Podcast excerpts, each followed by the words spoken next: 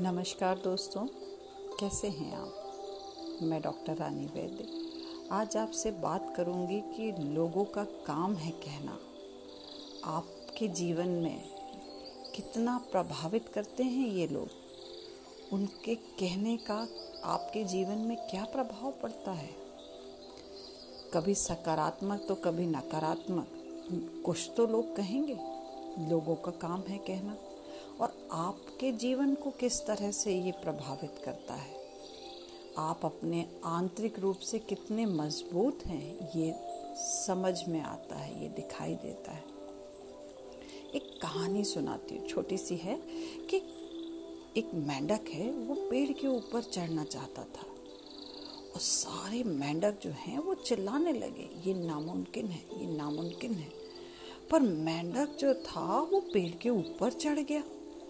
सोचिए कैसे? वो मेंढक जो था, वो बहरा था। उसे सुनाई नहीं देता था। उसे लगा कि सब उसका हौसला बढ़ा रहे हैं।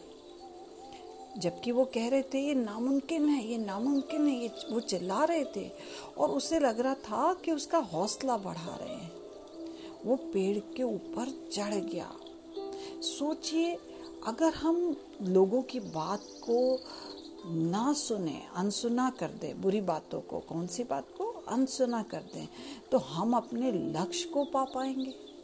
जैसे वो मेंढक ऊपर चढ़ गया। लोगों का काम है कहना, वो कहते रहेंगे, हमें फ़र्क नहीं पड़ना चाहिए।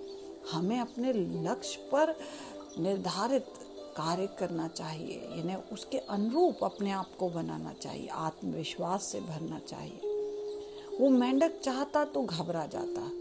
ईश्वर, अब एक कहानी के बतौर पे मैंने कहा कि वो बहरा था। मगर मैं चाहती हूँ कि हम मनुष्य हैं, हम उन बातों को अनसुना करें। हमारे को वो प्रभावित ना करें और हम उस लक्ष्य को पा पाए। तो इस तरह से लोगों को छोड़ दीजिए, लोगों को अपना काम करने दीजिए। उन्हें कुछ तो काम करेंगे वो, उनका काम है कहना। तो कहने दीजिए उन्हें। हमें प्रभावित नहीं होना है।